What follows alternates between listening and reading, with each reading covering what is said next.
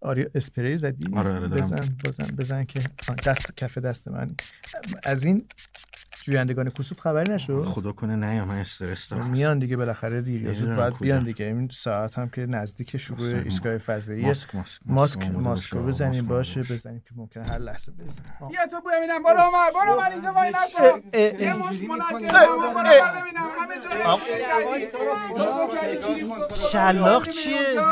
برو عمر آقا نوری. برو برو. همه جا رو آلوده کردی. اینو دست نزن. با اون کرجیت پاشوری رفتی وسط یه مش آب همه رو آلوده کردی این چه وضعشه؟ اونو نمیگم. اون یکی قایقا رو میگم. اونا چیه؟ لنج. چیه میگه؟ لنجه کرجی همونه. نه به ویروس. خشونت علیه نگو. کسوف ده هفتادی ده هفتادی حرف نمی‌زنن در نگاه هفتادی. اومده که حرف بزنه. ما کسوف ندیده ایم همه جا رو آلوده که برو بر آقا، وایسا من یه دقیقه هم نمیمونم ها چکش زود، من زود دیدم برو برم. بر. چکشمو بدید احمد جان حالا شما یه دفعه این اومدی. ایستگاه دیگه جای موندن نیست.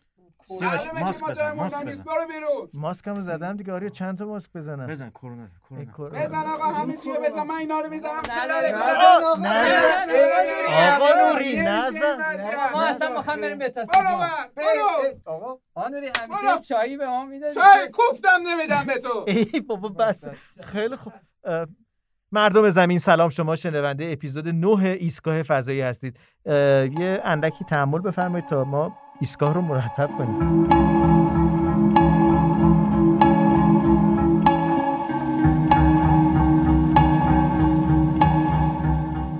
اصلا مثل هر دفعه شروع نشد ایستگاه فضایی اونجوری که دلمون می‌خواد نمی‌دونم آقا نوری یه خورده عصبانی بودش از سفر جویندگان کسوف به مناطق پرخطر جنوبی که خطر کرونا وجود داره. خیلی بحث و حاشیه زیاد بود راجع به سفر دوستانی که برای رصد خورشید گرفتگی اول تیر به نوار ساحلی ایران در جنوب رفته بودند به پسابندر به کیشک محمد جواد رفته بودند و باقی دوستان الان صالح تیمار در ایستگاه فضایی با ماست محمد جواد ترابی و آریا صبوری دو کیلومتر دورتر نشسته که خطری تهدید نکنه نسبت به اصلا. برای همین منو ول کردن رفتن می‌دونستن. من مخالف این کار شما مخال... جز مخالفین بله بله, بله. آریا می‌دونی که تا کم بیشتر نرفته کلا علاقه به سفر کردن نداره سال چطور بودش کسوف؟ نه خیلی قومم رفت. حالا ما یه منظره خیلی فوق العاده رو دیدیم و علیرغم همه این مشکل و مسائلی که پیش اومد نمی‌دونم چی بگم ولی خوشمزگی کوسوفه هنوز زیر زبونمونه. آها مزهش هنوز زیر دندونتونه. واقعیت اینه که دیدن کسوف فوق العاده تماشاییه. و البته نمی‌دونم چی شد که اینقدر هواشی در پیرامون این خورشید گرفتگی و مسافرانش پیش اومد من یه نکته بگم که کیش پرخطر نبود. کیش جزو مناطقی بودش که اتفاقا جزو مناطق نمونه سفید بود.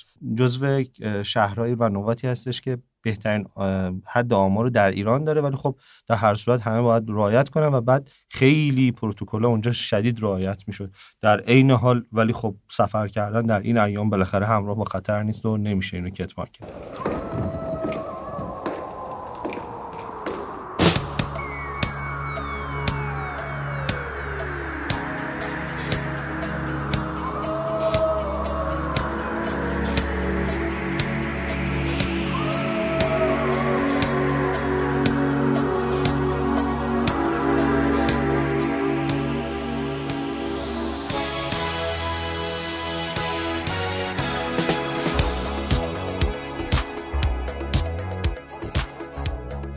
که صحبت از خطر به میون اومد اجازه بدید که بریم به سراغ خطرهای فضایی. این ایستگاه فضایی به طور اختصاصی به سراغ خطرهایی که فضانوردان رو تهدید می‌کنه خواهد رفت و تا لحظات دیگه با آریا صبوری و محمد جواد ترابی یک به یک این خطرات رو بررسی و مرور می‌کنیم. ساله تیمار هم اینجاست که به ما بگه که هر زمان ترسید در ایستگاه رو باز بکنیم که از اینجا خارج بشه. دکمه اجک رو زیر دستت داشته باش ساله حالا بعد اون تجربه راهپیمایی فضایی دیگه فکر نمی‌کنم ترسی مونده باشه. دیگه ترسی برات نمونده. شما صدای ما رو از ایستگاه فضایی میشنوید.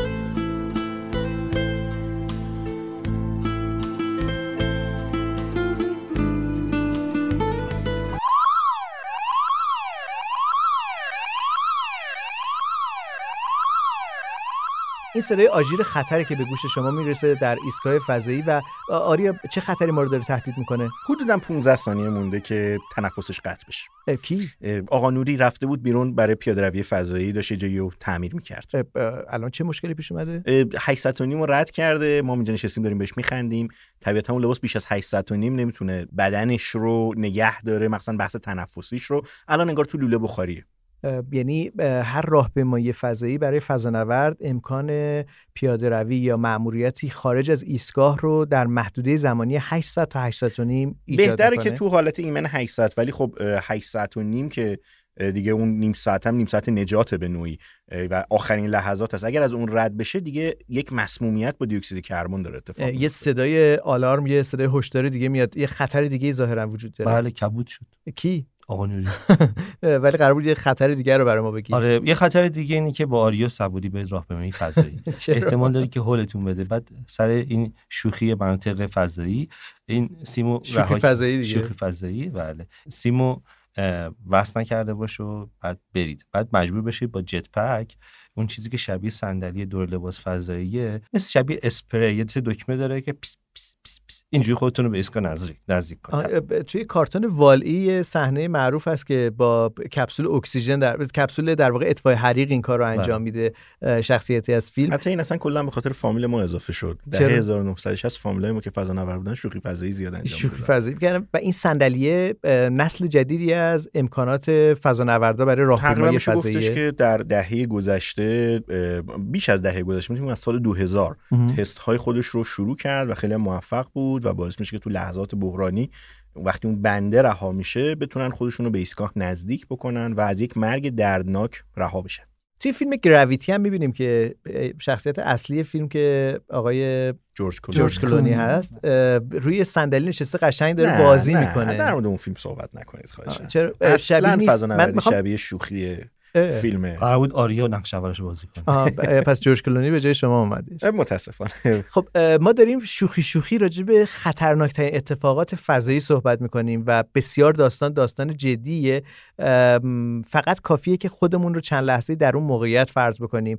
اشاره کردن آریا و محمد جواد که فضانوردا در ضمن راهپیمایی فضایی یک تسمه بهشون وصله که این تسمه نگهدارنده به ایستگاه فضاییه بله. اگر در واقع این تسمه به هر دلیلی کنده بشه آسیبی ببینه یا جدایی اتفاق بیفته یه صندلی یا یک در واقع جتپکی پوشیدن یک در واقع بخشی از لباس فضانوردا هستش که می‌تونه کمک بکنه که اونا دوباره برای اندک زمانی این شانس رو داشته باشن که خودشون رو نزدیک بکنن به بله. به قول معروف نوردبون استخر که دیدید که گاهی اوقات شما خودتون رو دست و پا می‌زنید تا برسید به نردبان استخر این در حالتیه که تازه اگه در راهپیمایی فضایی چیزی مثل زباله فضایی چیزی مثل این آشغالایی که تو فضا شما پرت می‌کنین میگیم نکنین این کارا رو یا این باقی مانده یک مناطق. آره اون چیزهایی که سرگردان هستن در منظومه شمسی یه چیزهایی مثل اونی که تو زمین رو زمین می‌رسه مثل شهاب سنگا. اگه اونو برخورد بکنه میری محله بعد. پس خطر شماره سه میشه برخورد.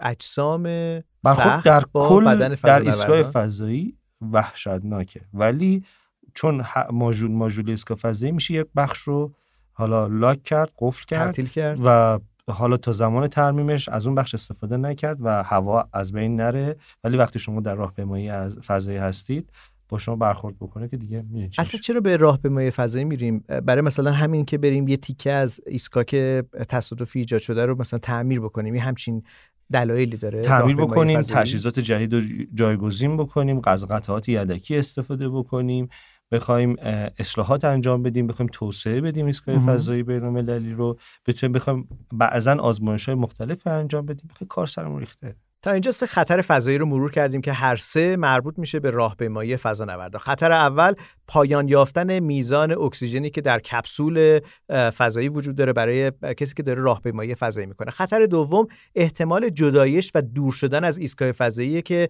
به نوعی میشه گفت که کار فضانورد تمومه. اگر دور بشه دیگه نمی‌تونه برگرده به ایستگاه و در فضای لایتناهی یا در پیرامون زمین به هر حال رها میشه و می‌تونه به قیمت از دست دادن جان فضانورد بیانجامه. مسئله سوم یا خطر سوم برخورد و تصادف اشیاء تیز فضاییه. می‌تونه زباله های فضایی باشه یا می‌تونه سنگ های سرگردان آسمانی یا سماوی باشه که با بدن فضانورد برخورد کنه. و اگه برخورد کنه چی میشه محمد جواد؟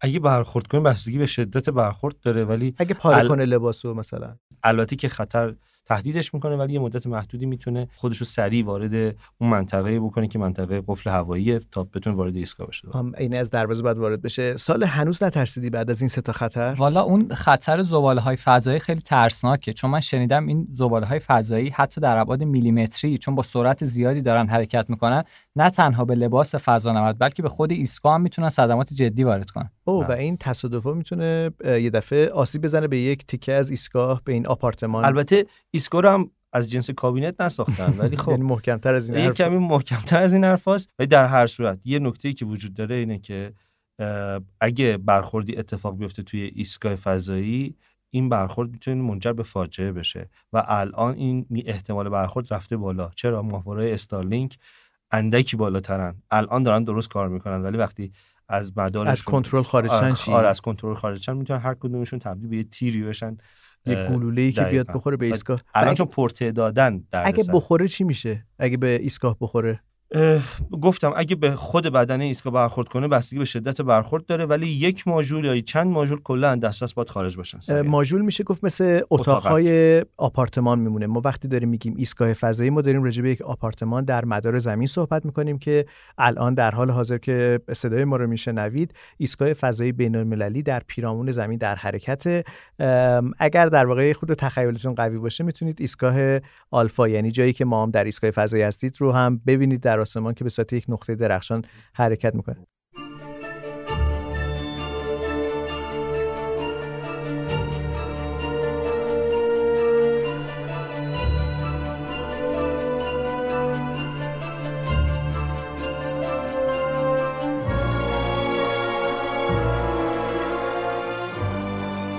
خطر بعدی چیه آریا؟ خیلی جالبه. آقا نوری به نظر میاد که یه دوست خیالی پیدا کرده و با یکی داره صحبت می‌کنه. یعنی چی؟ مشکلات ذهنی فضانوردان یکی از اون چیزهایی هستش که ما تصمیم داشتیم با دور نگه داشتنش از ایسکا و اینکه یکم دیرتر آوردیمش تو تست کنیم بهش دچار میشه یا نه. یه جور توهم. فضاییه؟ خیلی از فضانوردا دچار این مسئله میشن و بحث روانشناسی فضا خیلی مهمه. آها. اولین بار تو دهه 1970 میشه گفتش که سالیوت 6 و سالیوت 7 ایستگاه های اولیه فضایی که شوروی سابق. داشت مأموریت هایی که به 6 ماه یا بیشتر می انجامید باعث می‌شد که فضانوردانش دچار توهم بشن بودن در یک فضای تنگ که فاصله با مرگ یک دیوار فلزی هست و انجام خیلی از کارهای سخت می‌تونه توهماتی رو برای فضانوردها و مشکلات ذهنی رو ایجاد کنه و برای همین سازمانهای فضایی تقریبا از دهه 1980 یکی از مباحث اصلیشون روانشناسی فضاست و 24 ساعتی میشه گفت روانشناس های مختلف از زمین با فضانوردها در ارتباطن جدیدن. ربات ها و همدم هایی مثل اپلیکیشن ها یا برنامه های هوشمند هم اومدن که یک مقداری ذهن اونها رو از اون فضای بسته دور کنن خیلی جالبه ما داریم راجع به خطرهای فضایی صحبت می‌کنیم راجع به خود فضانوردی صحبت می‌کنیم که ممکنه که آشفتگی روانی خود اون رو تبدیل به یک عنصر خطر برای باقی فشار زیاد و. دور بودن از شاید خانواده و دوستان یا خیلی از تفریحات عجب.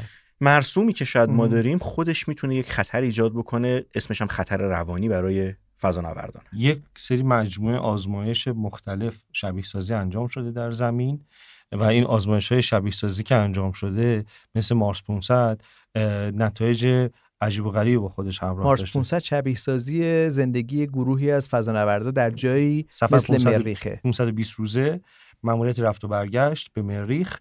و حضورشون روی خاک مریخ و برگشته ولی خب این یه مانور دیگه یه مانور بوده برای انجام اینکه که نشده. به قصد مریخ 500 انجام نشده. دقیقاً روی زمین انجام شده در روسیه و نکته ای که وجود داره اینه که نتایج جذابی داشته خیلی از این آزمایش ها به علاوه حالا یادی بکنیم از پروژه مارسوان. پروژه‌ای که خب خیلی جنجالی بود خیلی بهش انتقاد وارد بود برای اینکه قرار بود سفر یک سوی انسان به مریخ رو فراهم بکنه کاندیداهای اصلی که انتخاب شده بودن یکی از نکاتی که قرار شده بود در بین اون چهار نفری که در مأموریت اول ارسال میشن و مأموریت های بعدی یعنی چهار نفر چهار نفری که ارسال می‌کردن اون چهار نفرها باید از جنس های مختلف از جنس یعنی زن و مرد زن و مرد. از کشورهای مختلف از زبانهای مختلف از فرهنگهای مختلف می بودن به خاطر اینکه برای همدیگه حرف داشتن. برای اینکه حوصله همدیگه سر بردن اگه ما هم مثل هم باشیم چقدر حرف داریم که با هم بزنیم. ولی اگه فرصت یادگیری باشه اگه فرصت انتقال افکار باشه ایده ها باشه و همه اینا تازه روی کاغذ بود. یعنی ممکن بودش که اینا برن و دو ماه بعد همدیگه رو قورت بدن. به خاطر اینکه مشکل عصبی ایجاد می‌کنه. مثل همین حالت ایزوله که در شرایط اخیر برای ما به وجود اومد و خیلی از ماها به خصوص مثلا اونایی که مثل من برونگرا بودن دچار مشکل شدن و ما نمی‌تونیم مداوم دچار این هستیم که چیکار بکنیم که ایزوله نشیم دوباره. یعنی هی سعی می‌کنیم رعایت بکنیم با ماسک با دستکش با چیزهای دیگه که دوباره تو خونه حبس نشیم فقط. و خب. این قرنطینه در خانه ماندن می‌تونه همون شبیه سازی وضعیتی باشه که فضا نوردا می‌تونه براشون ایجاد بشه. یه خورده تنگناییه که هممون تجربه کردیم. فقط منظرش فرق می‌کنه. یعنی یک کمی احتمال خطرش بیشتره به خاطر اینکه به جای دیوار قطوری داشته باشه کنه یه دیوار نازکی داره که مداوم در معرض خطره. به علاوه اینکه تقریبا بی بازگشته یعنی آره. شما همین الان می‌تونید پاتون رو بذارید بیرون برید توی حیات یا پشت بام. ولی اونجا این کار رو نمی‌تونید این بهش میگن یکی از بزرگترین خطراتی که در فضا برای انسان داره. چون شما در فضا دسترسی به موارد اورژانس نداری. درسته که آموزش می‌بینن بعضی از فضا نوردا که موارد خاص پزشکی رو انجام بدن. درسته که تا الان چون تعداد فضا نوردا کلا کم بوده. خب موارد حاد آنچنان پیش نیامده. ولی در موارد حاد واقعا مسئله اورژانسی میشه و چی کار باید کرد. و یه چیزی بگم خیلی از کارا اتفاق نیفته تجربه نشده. مثلا بارداری در فضا یکی از مسائلی بوده که خیلی راجش بحث شده. یعنی وضع هم کردن در فضا وضع هم کردن و خیلی راجبش الان بحث اصلا اخلاقی هست که اصلا کسی بره این کارو بکنه. یکی دو دهه پیش یک زوجی حاضر شده بودن که این اتفاق بیفته. خیلی مسئله عجیب غریب هستش که سایه میندازه. ممکنه که جون یک انسان به خطر بیفته جون بچه به خطر بیفته. می‌خوام بگم که هنوز ما خیلی انسان زیادی نرفتن اونجا مشکلی پیدا کنن که حتما باید دندونشون رو بکشن. و نمی‌تونیم خیلی سریع برگردیم به زمین. تا اون موارد اورژانس رو یا مثل آپاندیس یا مثل خیلی موارد دیگه بتونیم توی فضا حل بکنیم. سال هنوز نترسیدی نه؟ کم کم دارم میترسم ولی خب با این چیزا با این تجربه‌ای که ما به دست آوردیم این چیزا ما رو نمیترسونه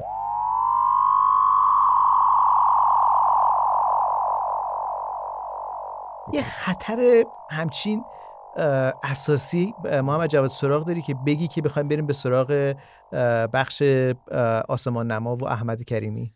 یه نکته خیلی مهم اینه که وقتی توی یه ایستگاه فضایی دارید زندگی می‌کنید توی یک وسیله دارید زندگی می‌کنید. شما فکر کنید توی کارخونه دارید زندگی می‌کنید توی دستگاه دارید زندگی می‌کنید و هیچ چیزی خبر نمی‌کنه. ممکن یه دفعه برقا بره. ممکن یه دفعه اتصالی پیش بیاد. آب قطع ممکنه که آب قطع شه و ممکنه یه خرابی پیش بیاد. و اگه خرابی پیش بیاد درست کردنش چجوری اتفاق میفته با تجربیات و دانشی که دارید؟ چون ممکنه ارتباط هم قطع بشه و قطعات یدکی که بهتون دادن. که ممکنه همه چی هم نداشته باشین. دقیقا. من روی کشتی این دفعه موقع رصد کسوف فهمیدم یک گاف خیلی بزرگ دادم و از منی که مثلا این چند تا کسوف رو پای سرم سعی می‌کردم برم و همه چی لیست داشتم چک لیست داشتم و اینا. بزرگترین اشتباه این بودش که شب قبل رفتم تلسکوپ گذاشتم و رابط دوربین خب موقع لازم نداشتم. و من رابط دوربین اون روز بر نداشته بودم با خودم. یعنی یک رینگ بود و یک اتصال. یه لوله ساده. یه لوله ساده. و ما مجبور شدیم از چند تا قطعه دیگه یه لوله در بیاریم و با چسب اونو بسازیم. عجب. خیلی این حس برای من یک صدم حالا اون حسی بود که توی ایستگاه فضای آلفا تجربه کرده بودم قبلا. زمانی که آقای صبوری متاسفانه این گلاب بروتون این مسترای ایستگاه فضایی رو خراب کرده بود خورتومیشو مجبور شدیم با دست درست کنیم. موتور موتورشو برعکس زدم. موتور؟ موتور برعکس زده بود دیگه. آره من که بره پایین میومد بالا. آره. او آره. ما مجبور شدیم این خورتومیه چون اینجوری اومده اونوری بعد مجبور شدیم با چسب اینا خودمون درستش وای پرسه تمیزکاری. محمد جواد پس با این حساب یکی از دردسرهایی که در فضا می‌تونه فضا نوردا رو دچار مشکل بکنه حتی دچار خطر جانی بکنه اینه که قطعه یا قطعاتی رو باید داشته باشن که هر لحظه اگر اتفاقی افتاد ترمیم یا در واقع تعمیری ایجاد بکنن در ایستگاه. پس به نوعی آریا همه کسانی که در فضا میرن باید مهارت های مهندسی هم داشته باشن. دقیقا همین هم هست. خب تو دورهای آموزشی که معمولا حالا برای هر مأموریت یک سال و نیم حداقل هست و حالا آموزش های جنرال دیگه هم که دارن بسیاری از مبانی مکانیک برق حتی تاسیسات رو در کتابهاشون دارن مطالعه می‌کنن. به علاوه این مشکلات همونجور که محمد جواد گفت وقتی که اینها می‌خوان به ایستگاه با یک فضاپیما بیان یا وقتی که می‌خوان برگردن به زمین هم امکان داره که خیلی از این سنسورها به خصوص سنسورهایی که برای حفظ تعادل ایستگاه یا فضاپیما هست به دلایل دچار نقص فنی بشه. البته که همیشه دو سه مدل سنسور اضافه برای موارد بحرانی در این سیستم های فضایی جایگزین شده. اما رفتن به فضا و برگشتن به زمین عبور از جو و فشارها خودش جزو چیزهایی هستش که حتی باعث شده تا حالا فضانوردهایی کشته بشن. او عجب. و این خطر همچنان ادامه داره. ما در ایستگاه فضایی در این اپیزود درباره خطرهایی که فضانوردها رو تهدید می‌کنه صحبت می‌کنیم. اجازه بدید برگردیم فوری به زمین بریم به آسمان نما جایی که احمد کریمی برای ما خواهد گفت از آنچه که در آسمان شب میگذرد. سال آماده ای که بریم پایین؟ بله بله. تازه ترسم داشت از این آسانسور فضایی میریخ که آقای صبوری یه سنسور اضافه است. این به نظرتون مال کجا بود؟ خدا کنه برای آسانسور نباشه.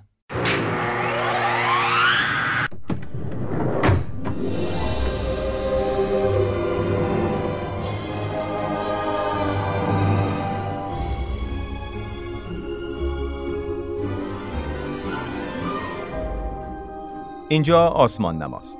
آسمان نمای خیالی ما که این بار قرار زیر گنبد اون به دیدار صورتهای فلکی بریم شمایل آسمانی مرموزی که در اپیزودهای قبلی به اون اشاره کرد و در این قسمت سعی می‌کنیم با چشمانمون و یک نقشه ستاره ساده در دست اونها رو در پهنه آسمان جستجو کنیم. در اپیزود سه گفتیم که یک صورت فلکی در واقع مجموعی از ستاره هاست که با خطوطی به هم وصل شده خطوط فرضی که از زمان تمدن‌های باستان روی نقشه های آسمان نقش بستند و در دوران معاصر به لطف اتحادیه جهانی نجوم یک پارچه شد. کره آسمان 88 صورت فلکی داره که در این اپیزود سعی می‌کنیم با یک روش ساده تلاش کنیم تا از بین اونها صورت فلکی اغرب رو پیدا کنیم. این شبها اغرب حوالی ساعت 23 در افق جنوبی با بیش از 15 ستاره خود نمایی می‌کنه. صورت فلکی زیبایی که برای یافتنش فقط به دو چشم مشتاق و آسمانی نسبتا تاریک نیاز دارید.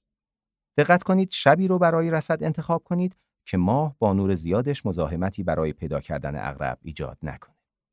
اما اغرب چه شکلیه؟ آیا واقعا شبیه اغرب هایی که همیشه از زهر خطرناکشون گریزان بودیم؟ حوالی ساعت 11 شب رو به جنوب بیستید به دنبال ستاره پرنوری بگردید که با رنگ نارنجی سوسو می‌زنه. این ستاره همون ستاره قلب الاغربه و 550 سال نوری از ما فاصله. ستاره که راه رو در ترسیم صورت فلکی اغرب روی کره آسمان آسون تر بعد از یافتن قلب الاغرب سعی کنید یک حرف جی انگلیسی رو روی کره آسمان ترسیم کنید. به طوری که قلب الاغرب بالای این حرف جی قرار گرفته و ستاره های پرنور نزدیکش بقیه این حرف رو می‌سازند تا اینجا بیشتر راه رو طی کرد و فقط کافی از ستاره قلب الاغرب سه خط مجزا به سه ستاره نسبتاً پرنور بالا سمت راست قلب الاغرب رسم کنید. سه ستاره که کمتر از ده درجه با قلب الاغرب فاصله دارند. حالا که اغرب رو پیدا کردید، بهتر تلاش کنید تا صورت فلکی قوس رو درست در نزدیکی دو مغرب پیدا کنید. قوس شبیه یک قوری دیده میشه که زوزنقه میانی اون از همه شاخصتره. اغرب و قوس در محدوده مرکز کهکشان راه شیری زیر یک آسمان تاریک نمای حیرت انگیزی رو در مقابل چشمان ما قرار میدن و اگر با یک دوربین دوچشمی برای اولین بار به این ناحیه از آسمان نگاه کنید بعید می‌دونم هرگز این چشمانداز پرستاره از یاد و ذهنتون پاک بشه.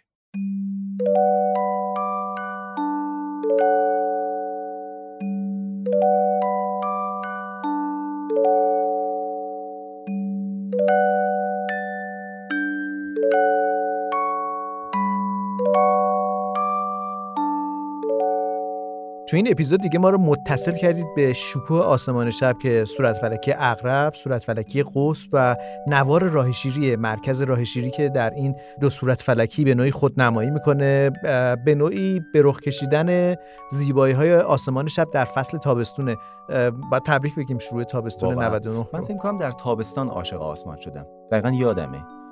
سالها تقریبا 26 سال پیش برای اولین بار با آسمان آشنا شدم در تابستان. یعنی فکر کنم تیر ماه بود که راه شیری دیدم و قلب من پر کشید و من وقتی منجم شدم. میگیم یعنی صورت فلکی اغرب و قوس یعنی داریم میگیم کهکشان راه شیری مرکزش در میدان دید ما به عنوان ناظران زمینیه. اه، باید تبریک بگیم آغاز تابستون رو که با نمایش نوار راه شیری به نوعی ما رو به مهمانی آسمان شب می‌بره. صالح الان احمد راجع به عاشق شدنش به آسمان شب گفتش تو که عاشق آسمان شب شدی؟ من والا داستان عاشق شدنم برمیگرده به دوران دبستان ولی اولین جلوه حیرت انگیزی که از آسمان دیدم 11 سال پیش بود در یک شب تابستانی و همون شبی که من یک قاب بی‌نظیر همین الان که چشامو ببندم جلوی چشمم. بود؟ باند فرود هلیکوپتر در نزدیکی روستای ابیانه. صورت فلکی اغرب، صورت فلکی قوس و بین این دوتا راه کاهکشان محدوده مرکز راه شیری که اینجوری نوار شده بالا. اومده بالا و بی‌نظیر و حیرت انگیز بود واقعا. الان وقتشه دیگه. الان الان, وقتشه برای عاشق شدن و اجازه بدید بی مقدمه بریم عاشقانه های فضایی احمد فیاض رو بشنویم. برمیگردیم همچنان در آسمان نما هستیم.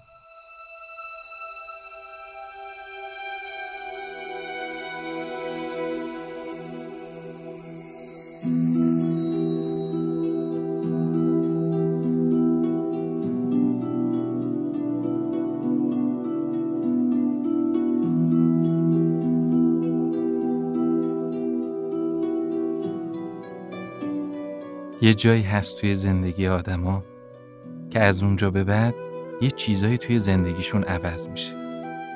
اینجاهای زندگی گاهی اونقدر تا اون تهمه های قلب آدم حس میشه که بعضی وقتا حتی خود آدم هم عوض میشه.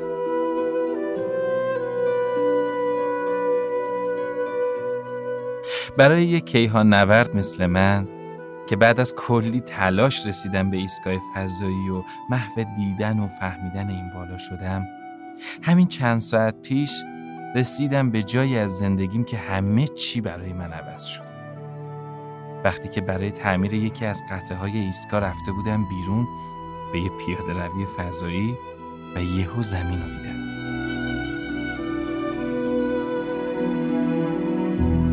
برای منی که اینجا توی ایستگاهم زمین زمین نیست. زمین خود توی نمی‌دونم چی شد. یهو قلبم خالی شد. توی گوشم صدای آرتروش بود که می‌خوند آسمان چشم او آینه کیست. آسمان چشم او آینه کیست. آنکه چون آینه با من روبرو بود. آنکه چون آینه با من روبرو. بود آخ آخ آخ. درد و نفرین درد و نفرین. بر سفر باد. درد و نفرین بر سفر با سرنوشت این جدایی دست او. سرنوشت این جدایی دست او بود. آه. بعد درست تو همون لحظه شدم عینهو کریس هتفیلد وقتی به زمین نگاه کرد.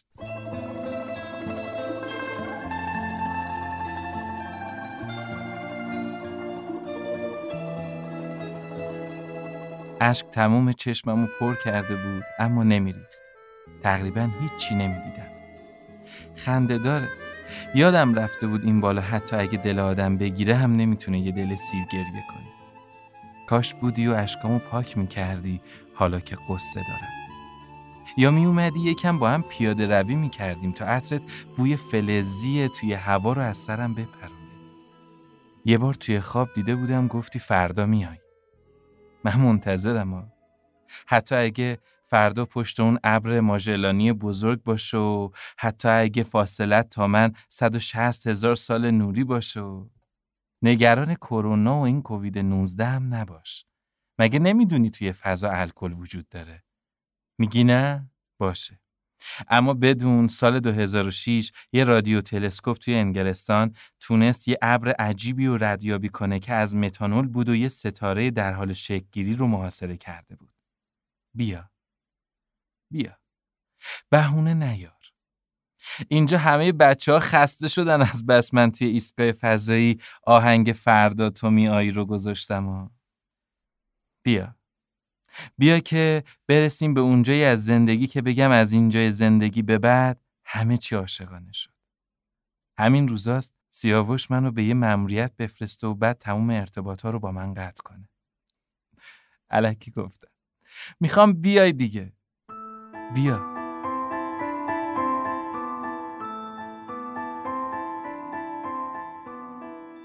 صدای احمد فیاض بود و عاشقانه های فضایی.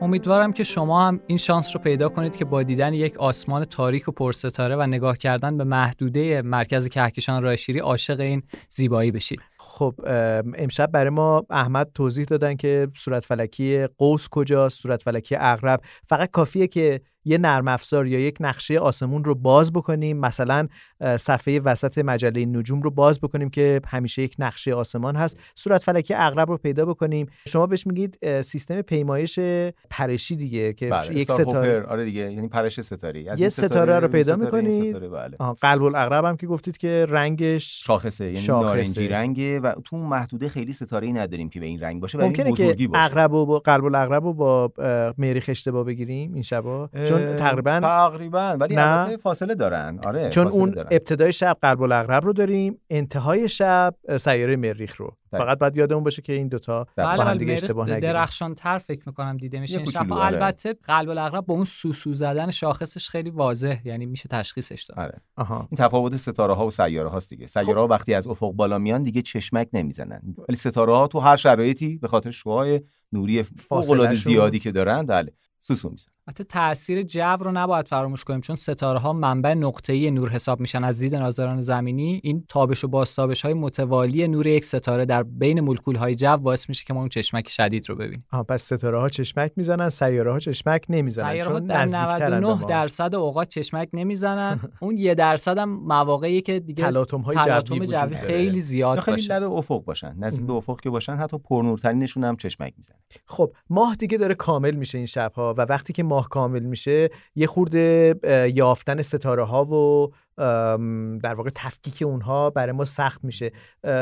در واقع رویدادهای رصدی رو اگر موافقید با هم دیگه مرور بکنیم که چه آره. چیزهایی در تقویم رصدیمون باید بنویسیم. من تقویمم رو باز بکنم درسته. اجازه بدیم قبل از اینکه از اغرب خیلی فاصله بگیریم خطرناکه نه آره. فاصله بگیریم. باز فاصلمون حفظ کنیم در واقع اغرب البته با این اغرب نه. پنجشنبه دوازدهم تیر ماه. اه، تقریبا پنج درجه بالای ستاره قلب الاغرب ماه رو داریم. پس قمر در اغربه آره یه جورایی قمر در اغربه دوازده تیر. به اون معنی نه ولی اتفاقی که میفته برای کسانی که دنبال ستاره قلب الاغرب میگردن و می‌خوان پیکره اغرب رو در آسمان پیدا کنن این زمان خوبیه. این ماه داره در واقع به ما نشون میده که ستاره قلب الاغرب کجاست. آه، ولی آدرس نشونیه. ولی آها. همین ماه در اون شب مزاحم بزرگی برای پیدا کردن بقیه چون ستاره نسبتا ماه بدره دیگه نسبتا کامله آره، دیگه. از تسلیس گذشته. از تسلیس گذشته. آره فاز بالاش منجر میشه که ما ستاره دیگر نتونیم راحت پیدا کنیم. آه پس یادمون باشه دوازده تیر ماه اه، پایین کره ماه وقتی که داریم به آسمون نگاه می‌کنیم یه نقطه نورانی می‌بینیم که اون نقطه نورانی همین ستاره قلب الاغرب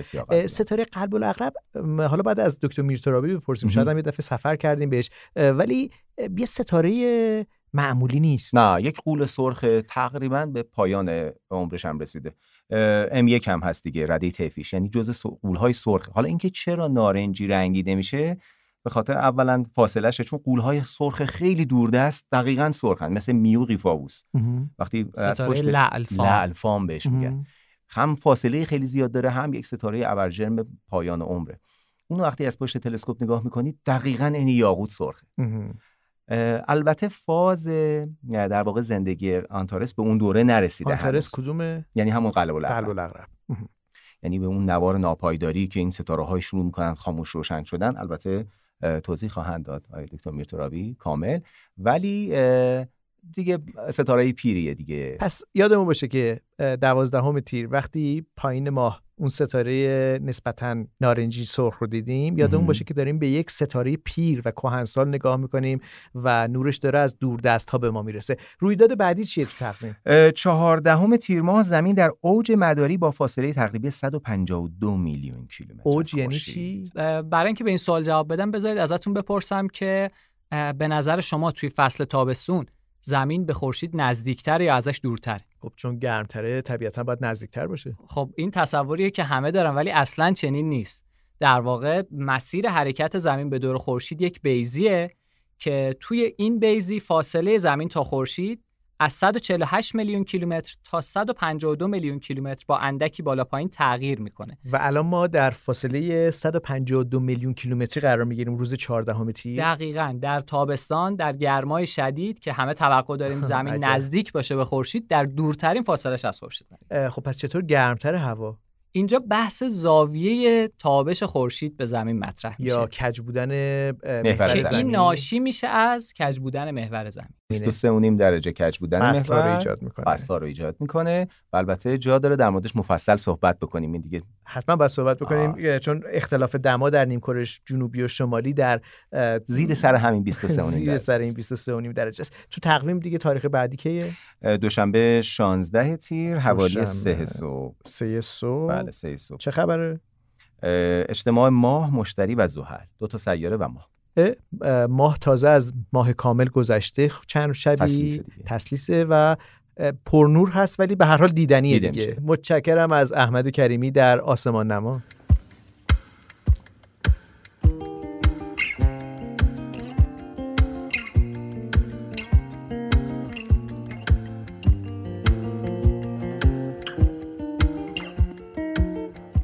حالا اجازه بدید بریم به فرهنگستان زبان و ادب نجوم جایی که احسان مهرجو هر بار واژه ای از واژگان نجوم و فضا رو برای ما ترجمه می‌کنه برای ما بازگو می‌کنه. البته با ذکر این توضیح که باید به احسان مهرجو بگم تولدت مبارک.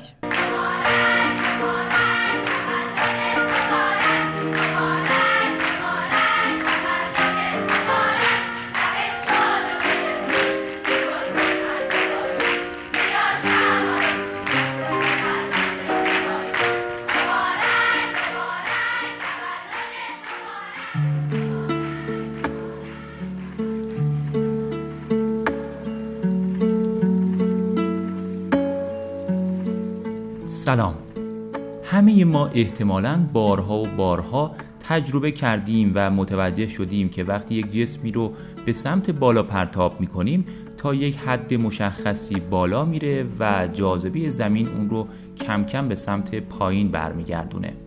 بسته به اینکه ما با چه سرعتی اون جسم رو پرتاب کرده باشیم به سمت بالا تا حد خاصی بالا میره. یا وقتی مثلا یک توپی رو شوت می‌کنیم تا یه حدی بالا میره ارتفاع می‌گیره و مجددا تحت تاثیر جاذبه زمین به سمت پایین برمیگرده.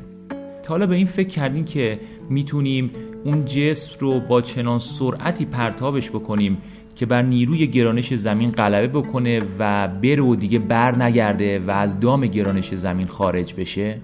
به حداقل سرعتی که نیاز داریم تا به یک جسمی بدیم تا اون جسم از دام گرانش سیاره‌ای که رو سطحش قرار داره غلبه بکنه و از جو اون خارج بشه و بره دیگه بر نگرده سرعت فرار یا سرعت گریز میگیم. این سرعت رو برای هر سیاره‌ای می‌تونیم تعریف بکنیم یا حتی برای ستارگان. مثلا برای سیاره زمین سرعت فرار حدود 11 و دو دهم کیلومتر بر ثانیه هستش. یعنی برای اینکه یک جسمی رو بخوایم پرتاب بکنیم بره بالا و دیگه بر نگرده به سمت پایین و بره تو فضا بایستی اون جسم رو به سرعت 11 و دو دهم کیلومتر بر ثانیه برسونیم. خب می‌دونیم که نیروی گرانش که باعث پایین کشیدن جسم میشه عامل اصلیش جرم سیاره هستش و هر چقدر سیاره ما سنگین تر باشه نیروی گرانش اون هم بیشتر هست و ما بایستی سرعت فرار اولیه که به جسم میدیم بیشتر باشه. مثلا برای سیاره مشتری که بسیار سنگین تر از زمین هست سرعت فرار حدود 60 کیلومتر بر ثانیه است و فراتر از اون ستاره خورشید نزدیکترین ستاره به ما که از سیاره مشتری هم به مراتب سنگین تره سرعت فرار حدود 620 کیلومتر بر ثانیه است. همچنین سرعت فرار با فاصله ای که ما از سطح سیاره یا ستاره که روش قرار داریم رابطه معکوس داره.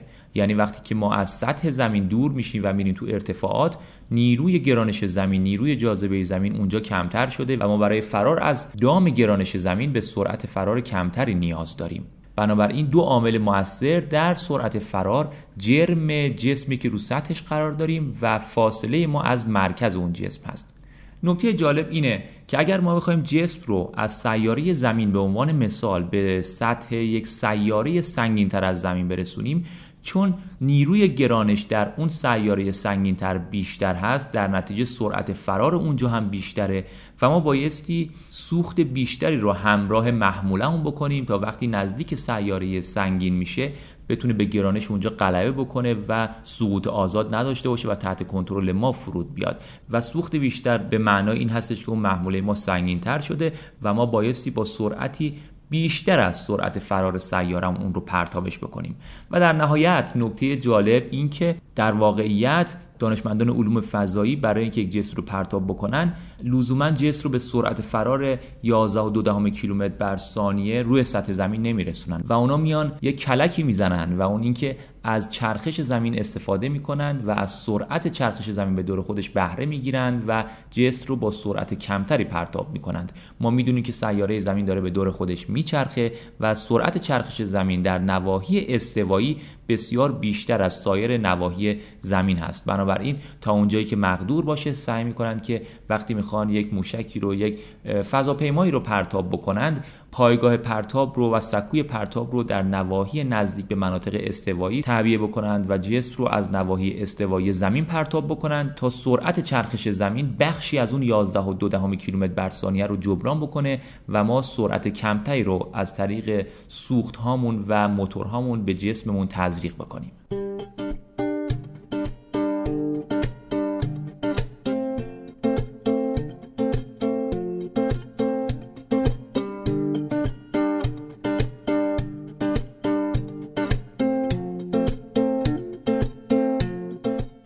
اینجا ایستگاه فضایی است و درباره خطرهای فضانوردی و زندگی در فضا صحبت می‌کنیم. تقریبا فهمیدیم که خیلی پر ریسک بودن در فضا. هر لحظه ممکنه که شما دچار یک دردسر بشید دردسری که می‌تونه تبدیل به خطر برای زندگی شما بشه در فضا.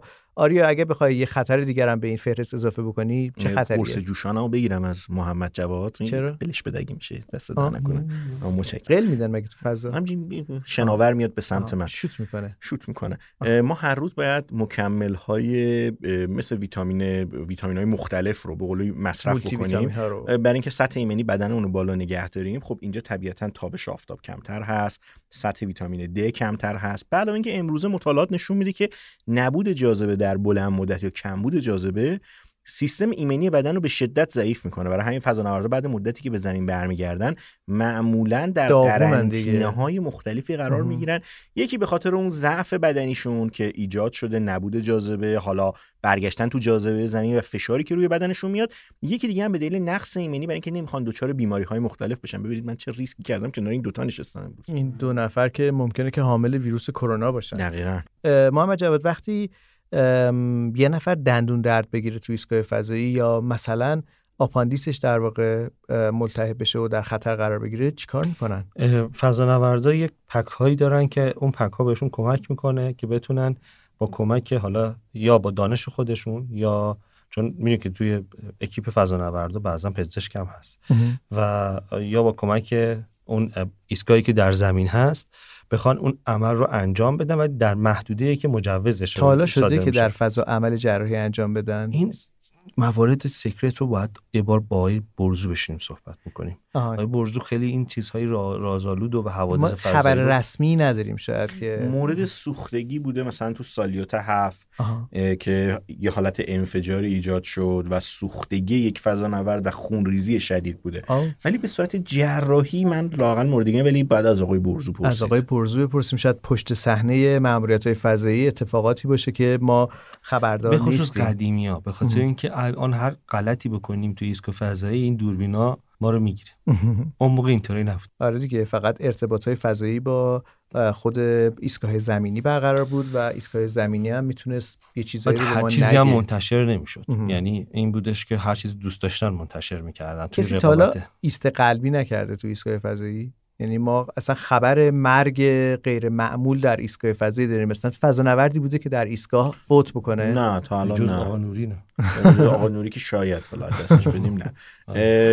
ولی بحثی که هست اینه که محمد صالح رو اگه نگاه بکنی رنگش خیلی- پریده. نه، آره بعد یه چیز دیگه دقت کنی چشاشو هی داره میماله. چرا؟ حالا بهش نگو. یکی دیگه از مشکلات هم اینه که سال جان دست به چشت نزن زیاد. چشم چشم. نمی‌تونه می‌دونی؟ خیلی چرا؟ دردش زیاده. یه مشکل بینایی برای فضانوردا. یکی دیگه از اون مشکلاست که اذیتشون می‌کنه. مدتی نبودن برگشته. بدنش عادت نداره. شاید به طور موقت دوربینی یا نزدیک بینیش دچار تداخل بشه یا مشکل برای بیناییش ایجاد بشه چرا این, این خیلی اذیت این می‌کنه یعنی یه اختلال نبود جاذبه یا کمبود جاذبه بهتره بگیم باعث میشه که حجم زیادی از خون پشت مویرگ های چشم در نیمه بالایی بدن تلمبار بشه. تلمبار بشه آها. و همین باعث یه فشار مضاعف روی لایه های مختلف چشم و مشکلات بینایی البته به صورت موقت میشه. اصلا نگران نباش. همینجوری نه اون. دفعه اول که اومدی مشکلی نبود ولی نمی‌دونم این دفعه. خب هر دفعه بالاخره. رو بچه ابن نظر آره الان معمولا سفرهای دریایی که دوستان میرن یه مقداری بدنشون ضعیف میشه. همونجور که ما تو زمین مثلا دریا زدگی داریم آیا تو فضا فضا زدگی داریم؟ فضا زدگی. جنس خوب باشه شاید. نه از اون منظر نه از اون منظر که وقتی ما داخل دریا میریم به دلیل تلاطم‌های جوی به دلیل اون ناهماهنگی که بدن ما با لوکیشن یا مکان جدید داره تا بیاد هماهنگ بشه یه مدتی طول می‌کشه. آیا تو فضا هم این اتفاق میفته جایی که دریا هم- گرانش کمه. رو دریا هر کسی رو میشه راه داد. یعنی برای رفتن رو دریا شما بلیت می‌خرید برای فضا جای هر کسی نیست. کسایی انتخاب میشن برای فضا که این شرایط غیر قابل تحمل رو می‌تونن تحمل کنن. آها. ما انتخاب شدیم. هر کسی نمی‌تونه. بسیار خوب. آریا اگه قرار باشه که یک خطر رو جزو خطرهای اصلی و مهمترین خطر در فهرست خطرات فضایی قرار بدیم برای فضانوردا انتخاب تو چیه؟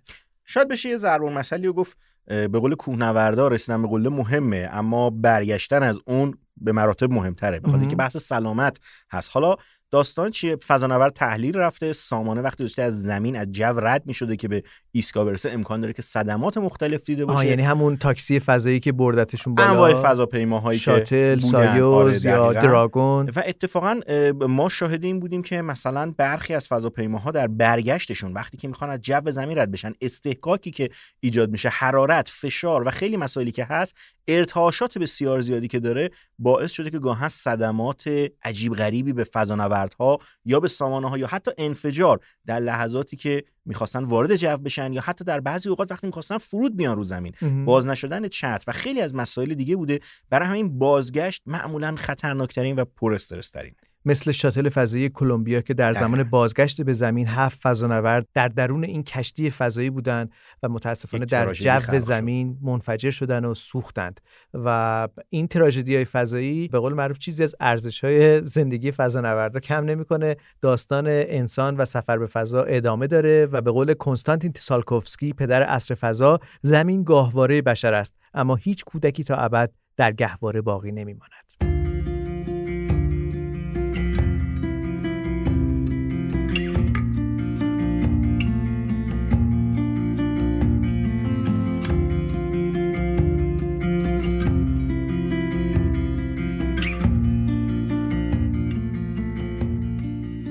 اندکی از خطرهای فضایی فاصله بگیریم. به زمین بازگردیم و بریم به سراغ یک تکنولوژیست فضایی محسا تاهران که در طی سالهای اخیر در آلمان مشغول مطالعه و مهندسی در پیرامون بالونهای فضایی است. اینکه این بالونها چه هستند در دنیای فناوری فضایی چه می‌کنند موضوع گفتگوی من با محسا تاهران است.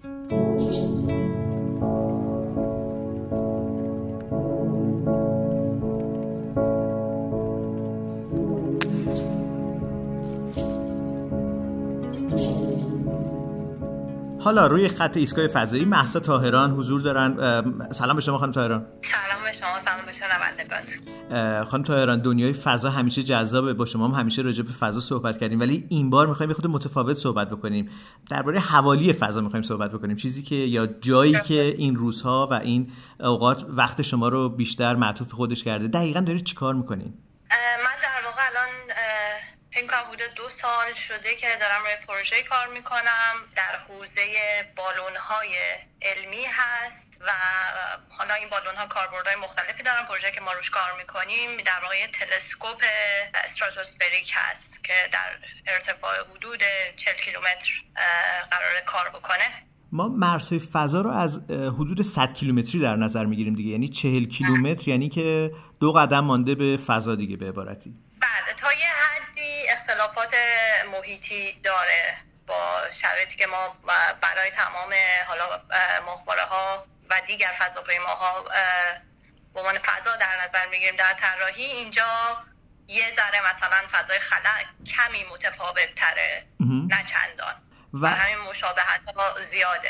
و ابزار اصلی شما اینجا دیگه موشک نیستش. اینجا بالون های هلیوم هستن بالون های بزرگی هستن که کار باهاشون همزمان با اینکه خیلی به نظر شاید ساده بیاد به نظر بیاد که تکنولوژی یا فناوریه که خیلی ساله که بشر باش کار کرده ولی در این حال دشواری خاص خودش داره. دقیقا این سختی کار شما کجاست؟ چون شما دارید با یک فناوری کار می‌کنید که حتی ژول ورن هم بهش اشاره کرده داستان سفر با بالون. حالا در واقع سفر با بالون شما برای گردش دور دنیا در 80 روز نیستش یک کار متفاوتریه چقدر متفاوته نسبت به اون چیزی که تصویر ذهنی که ما از بالون داریم بستگی داره به دنیای حالا فناوری بالون ها خیلی خیلی دنیای جالبیه.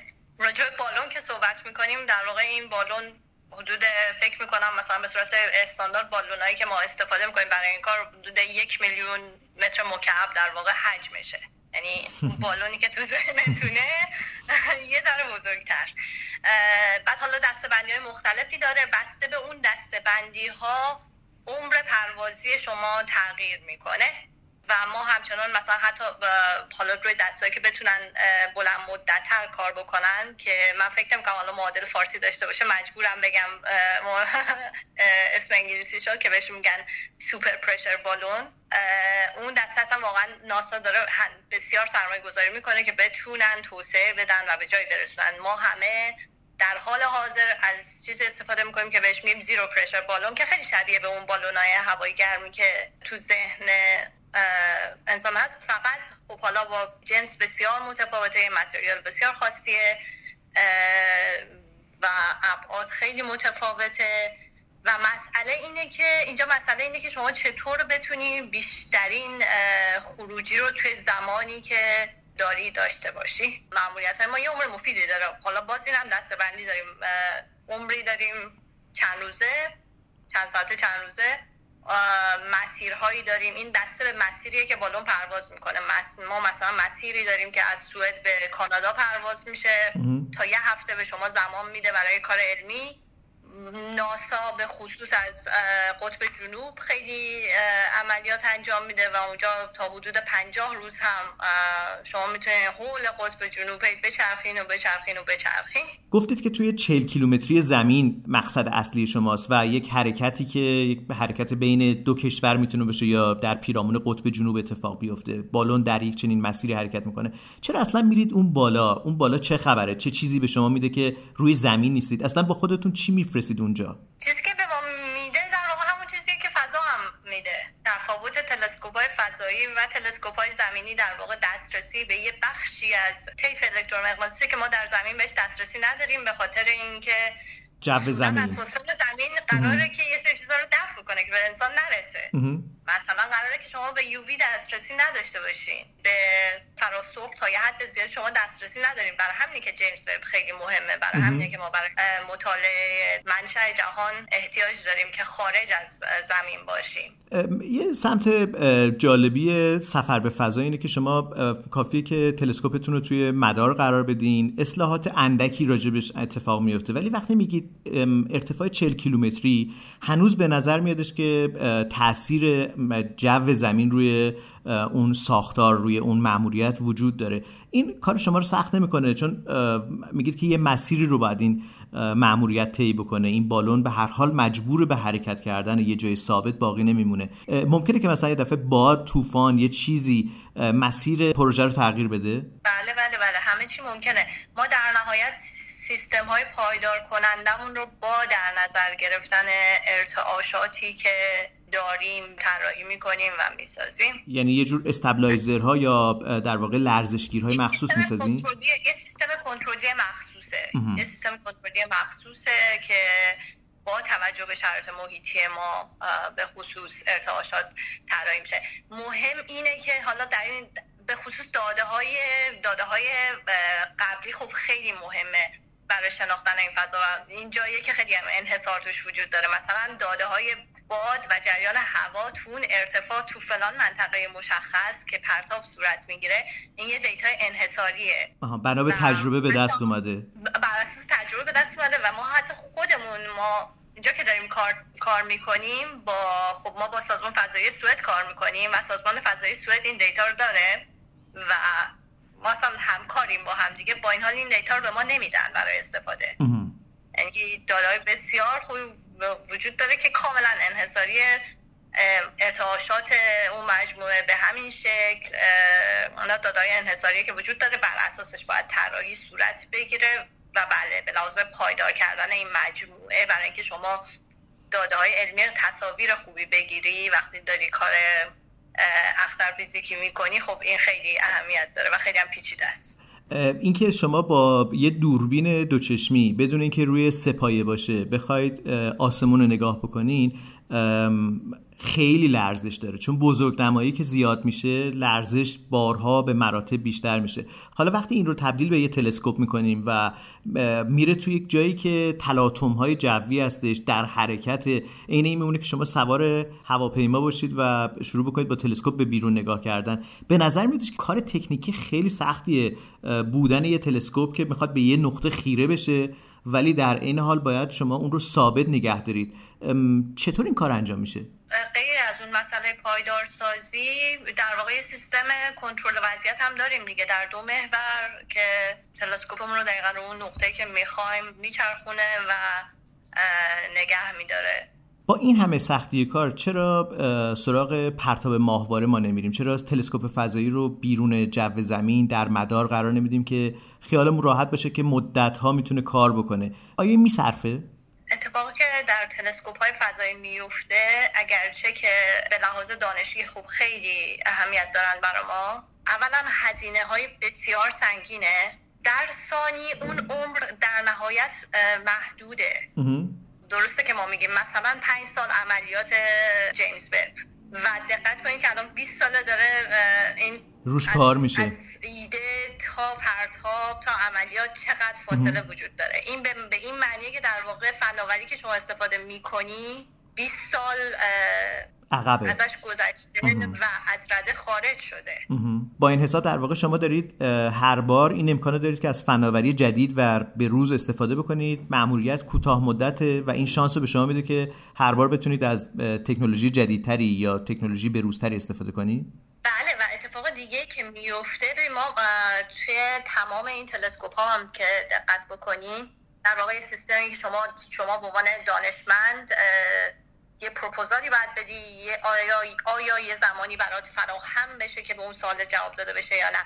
ما در واقع با, با همچین سیستمی این فرصت رو برای جواب دادن به سوالات بیشتری فراهم می‌کنیم. قرار نیست اون دانشمند مثلا 20 سال صبر کنه. برای رسیدن به جوابش این اطلاعات رو دریافت می‌کنه. می‌تونه مثلا بعد دو سال مثلا اینو بگیره و این تفاوت خیلی زیاده. بر همین اون زمان محدود درسته که وجود داره ولی فوایدی که یعنی قرار نیست جایگزین هم بشن در واقع. قرار این سیستم به چیزهایی جواب بده.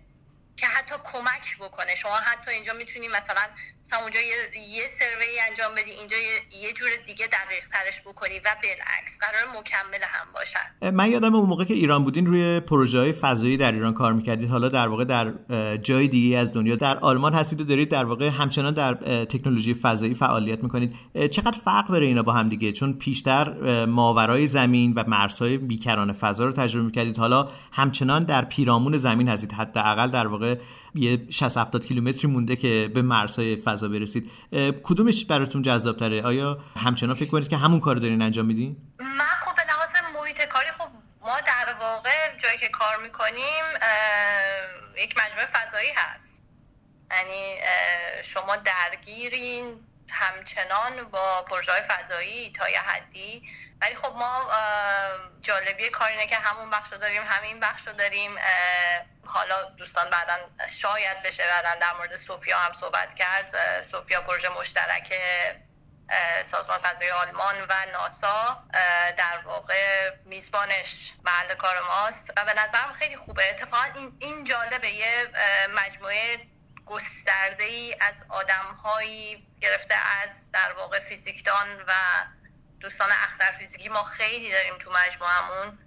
تا کسایی که خالص فقط کار فضایی می‌کنن مثلا ما بچههایی داریم که روی روورهای فضایی کار می‌کنن روی قبار فضا کار می‌کنن. این گستردگی جالبی هوا فضاست دیگه. که همه جور آدمی توش پیدا میشه. نه من هنوز فکر کنم در واقع تو همون هیته هستم. به لحاظ کاری هم خیلی کار خودم خیلی چون تفاوتی نکرده. اگه خیلی ساده بخوایم بگین که چیکار می‌کنید دقیقا شغلتون چیه؟ من عنوان شغلیم در واقع هم حالا من ایران به عنوان مهندس سیستم بودم اینجا به عنوان مهندس سیستم کار می‌کنم ولی تفاوتی که داره اینجا در واقع روی سیستم طراحی عملیات و در واقع این عملیات یه عملیات اتوماتیک سیستم باید به صورت اتوماتیک پاسخگو باشه همه ابزرویشن ها رو اتوماتیک انجام بده. به علاوه اینکه نرم افزار کامل کنترل کل تلسکوپ رو من می نویسم کسایی که مایل باشن که به این رشته وارد بشن چیکار باید بکنن؟ اولا اصلا پیشنهاد بهشون می‌کنید که وارد بشن به کسی پیشنهاد می‌کنید یا میگی نه برو سراغ یه کار بهتر؟ به کسی پیشنهاد می‌کنم که واقعا علاقه من باشه. و چیکار باید بکنه؟ من, من موارد بسیار زیادی رو دیدم که خب اومدن حتی مثلا وارد فیلد شدن و بعد خارج شدن. به همین دلیل چیزی نیست. حتی یعنی حتی اگه خیلی هم علاقه من باشه احتمال اینکه ازش خارج بشی به خاطر اینکه خیلی دشواره وجود داره. به خصوص که حالا مخاطبای شما قاعدتا ایرانی هستن. ایرانیا سنگ بزرگی همیشه جلوشون هست. به خاطر اینکه این هیته هیته بسیار استراتژیک ورود بهش بسیار سخته و موندن توش خیلی سخت داره با این حال من میگم کسی که کسی که یه ذره سرش درد می‌کنه و دوست داره سنگ بزرگتری برداره. احتمالا این این فضا براش جالب باشه. ولی من توصیه می‌کنم به کسی که یه شهامتی داره که خودشو بندازه تو این راه و نترسه. دختر خانم بخشی از در واقع شنونده های ما هستن. به اونا در واقع چه پیشنهادی دارید؟ اونا احتمالا شاید مسیر سختری داشته باشن. اونا قاعدتا مسیر سختری هم دارن. حتی همین جا هم خب جالبه. مثلا در واقع اشتوتگارد یکی از بزرگترین دانشگاه هوافضا در آلمان رو داره. با این حال تعداد خانوم هایی که توی ما هستن ما فکر کنم از حدود شاید 120 نفر researcher 120 نفر researcher شاید زیر 10 نفر واقعا خانوم باشن. چیزی هستش که من فراموش کرده باشم بپرسم. دوست داشته باشین که از این طریق از طریق این پادکست به شنوندهایی که علاقمند به نجوم و فضا هستن بگین. با توجه به که سابقه ترویج علم و فضا هم دارین. چیزی که واقعا خیلی خیلی گاهاً گاهن منو شخصا حالا ممکنه اذیت بکنه یا بگم دوست ندارم. یه جور خب خیلی خیلی همونجور که خب این هیته خیلی هیته جذابیه. خیلی رسانه ها ازش قصه های جالب در میارن. ولی یک همه این این هیته مثلا آقای ایلون ماسک نیست. حقیقتش. من در اینه که خودم هم مثلا میشینم نگاه می‌کنم ولی در این حال همیشه یه گوشه چشمی به ایرادی که مثلا مثلا اسپیس ایکس دارد و ایرادی که نقشش به نظر من داره تو این حیطه همیشه این گوشه چشم دارم. و این چیزی که به نظر من گم شده یه ذره. میشه بیشتر توضیح بدین؟ تا یه حدی مثلا مثلا یک تفاوت خیلی خیلی جدی به لحاظ استراتژیک در حیطه فضا در اروپا و در امریکا وجود داره. و این چیزی که به نظر آدما باید بدونن. کاری که سیاست گذاری که اروپا داره انجام میده توی این هیت سیاست گذاری که امریکا داره انجام میده. شما یعنی معتقدید که نادیده گرفته شده بخشی از فعالیت هایی که تو دنیا داره برای فضا انجام میشه؟ بحثی مثلا من خودم مثلا حداقل در فضای فارسی زبان اصلا من این بحثو ندیدم. در واقع نقدی که بشه به به این پرتاب نقدی که بشه به سپیس ایکس پس یعنی شما معتقدید که نقد وجود داره در صورت این که که موضوعاتی وجود داره که مورد بحث قرار نمی‌گیره. چون اون قصه قصه جالبیه. قصه این پرتاب قصه بسیار جالبیه. بسیار هیجان انگیزه. من خودم به عنوان کسی که تو این field کار می‌کنم نمی‌تونم بگم هیجان زده نمیشم. منم هیجان زده میشم. ولی نباید از یه سری چیزا غافل بود. و این غافل شدن وجود داره و به نظر من در ارتباط با مخاطب خیلی خوبه که این بحثا این نقد ها حتی انجام بشه. خب یعنی غیر از این که ما داریم میگیم که تو این فیلم چه کار چه کار فنی جالبی پیچیده ای داره انجام میشه یه ذره بزرگتر میشه بهش نگاه کرد. یه ذره از بالاتر میشه نگاه کرد که واقعا چه اتفاقی داره میفته. استراتژی ها داره به کدوم سمت میره و چرا داره به اون سمت میره. متشکرم. پس اجازه بدید که در همین ایستگاه فضایی این ماجرا رو باز بکنیم. پشت صحنه این پروژه ها رو راجبش بیشتر صحبت بکنیم. به نظر من اضافاتی وجود داره که چیزهای نگفته نشنیده هست. بسیار خوب. خیلی ممنونم. ما برای هر پروژه فضایی از این به بعد هی بیشتر مزاحم شما میشیم که از زاویه نگاه شما به صورت شاید منتقدانه تر نسبت به ماجرا نگاه بکنیم که تصویر واقعی تری از آنچه که رخ میده رو ببینیم. برای شما بهترین رو آرزو می‌کنم در زمین در آلمان در جایی که فعلا زندگی می‌کنید. متشکرم. ممنونم. منم برای شما در ایران. بسیار خوب. خیلی ممنونم. از شما خداحافظی می‌کنم خانم طاهران.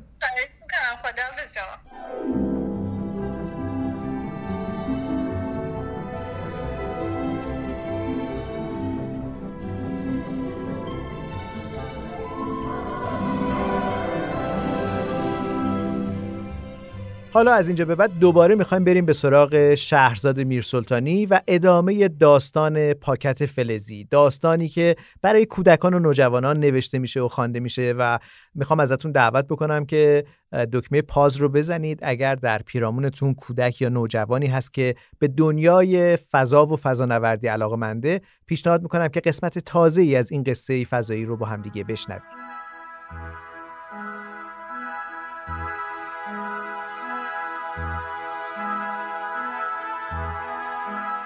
خورشید زمستون طلوع کرده بود و تلالو نور آفتاب از پشت پنجره اتاقم رو پر کرده بود.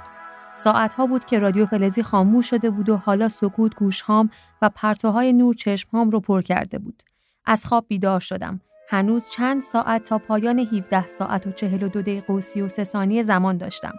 درسته که نگان به هم پیشنهاد داده بود که نوشتن قصه فضایی جدیدی رو بر اساس نامه ها شروع کنم. اما مگه می‌شد ماجرایی که هنوز برای خودم شکل یک معمای بزرگ بود رو به شکل قصه و داستان برای بچه ها بنویسم؟ باید اول خودم از این ماجرا سر در می آوردم تا شاید در آینده موفق شم قصهش رو برای بچه ها بنویسم. نسبت به روزهای اول کنترل بهتری روی احساساتم، هیجاناتم و ترسهام نسبت به پاکت فلزی و ماجراش داشتم و حالا تمام چیزی که می‌خواستم فقط و فقط رمزگشایی این پاکت بود. پس بلند شدم و به آشپزخونه رفتم. برای خودم قهوه درست کردم و پشت میز کارم برگشتم. لپتاپ رو روشن کردم و هر چی کتاب داشتم دم دستم گذاشتم تا بتونم با ورق زدنشون به پیدا کردن سرنخهای از سفر یک بچه به فضا نزدیک و نزدیکتر بشم. سالها پیش فضا مرز بزرگی برای انسانها به حساب می اومد. مرزی که مثل یک دیوار بزرگ از باقی کیهان جداشون می کرد. اما راستش رو بخواین آدمها از هر جای این سیاره که باشن به هر زبونی که صحبت کنن و از هر نژادی که باشن محدودیت رو نمیپذیرن. دیر یا زود بالاخره چیزهایی که مثل یک دیوار صد راهشون میشه رو میشکنن و از اون عبور می‌کنن. همینم شد که انسانها بالاخره مرزهای فضا رو پشت سر گذاشتن و تا این زمان که من درگیر ماجرای پاکت فلزی شدم هزاران ماهواره به فضا رفتن کلی کاوشگر کارگاه های فضایی ما شدن و راهی مقصدهای مختلف در فضا شدن تا از اونجا برامون عکس و اطلاعات بفرستن. به علاوه کنار همه اینها کلی ایستگاه فضایی و اقامتگاه فضایی برای فضانوردها وجود داره تا از مراکز پرتاب روی زمین رهسپارشون بشن. مراکز پرتاب خودشه. اصلا نگان از کجا سفرش رو شروع کرده؟ اصلا نگان مال کدوم شهر و کشور ممکنه باشه؟ می‌دونید مراکز پرتاب مثل دروازه هایی به سوی فضا هستن. هم می‌تونن پایگاه های کوچیک و جمع جور یا مجموعه های بزرگ و گرون قیمتی باشن. قبل از هر پرتاب مهندس ها مراحل مختلف موشک ها رو در ساختمون های چند طبقه سرهم می‌کنن و بعد این موشک ها توسط خودروهای بزرگ و یا لوکوموتیو ها آروم آروم به سکوی پرتاب منتقل میشه. توی یه پایگاه فضایی قسمت‌های مختلفی وجود داره که همکاری همه اونها باعث میشه یک موشک به فضا ارسال بشه و فضانوردها رو راهی مقصد فضاییشون کنه. شروع کردم کتابا رو تند تند ورق زدن تا ببینم کجاهای سیاره زمین مراکز پرتاب وجود داشته یا داره که نگان بتونه از اونها برای رفتن به فضا استفاده کنه. اینهاش یکی از معروف ترین هاش پایگاه فضایی کندی هست که در فلوریدا و ایالات متحده قرار داره. چقدرم بزرگه چه جالب موشکای قولپیکر ساترن 5 و شاتلای فضایی همه از این مرکز پرتاب میشن و بعد از اون پایگاه فضایی کندی نسل جدید پرتابگرهای آمریکایی رو به فضا ارسال می‌کنه. خب بذارین ببینم دیگه کجا؟ اینهاش بایکانور بزرگترین و قدیمیترین پایگاه فضایی جهان که در کشور قزاقستان قرار داره. چه هیجان انگیز این پایگاه فضایی تقریبا اندازه کشور بلژیک هستش و نخستین ماهواره یعنی اسپوتنیک یک هم سال 1957 از همین پایگاه راهی فضا میشه. تازشم موشکهای روسی که به ایستگاه فضایی بین المللی سرویس دهی می‌کردن هم از این پایگاه پرتاب میشن. خب برم جلوتر. چینیان پایگاه فضایی دارن.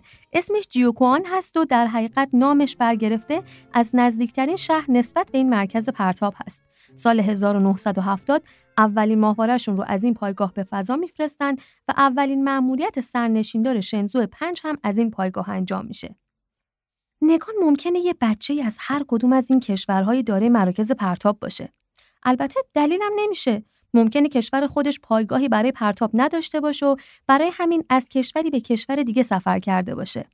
انقدر غرق گشت و گذار میون مراکز پرتاب مختلف شدم و از کاراگاه بازی داشتم لذت می بردم که پاک زمان از دستم در رفته بود. اقربه های ساعت تو بیخبری من 17 ساعت و 42 دقیقه و 33 ثانیه رو پشت سر گذاشته بودن و درست تو لحظه که فکرش رو هم نمی کردم دوباره همون صدا و همون آهنگ از پاکت فلزی که تبدیل به رادیو فلزی شده بود شروع به پخش شدن کرد. حالا نامه دوم نگان از راه که نه از فضا به من رسیده بود.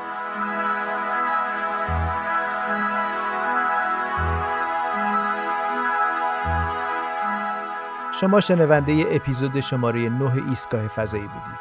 این پادکست با همکاری مجله نجوم تقدیم حضور شما شد. من سیاوش سفاریان پور هستم. روز و روزگار بر شما خوش.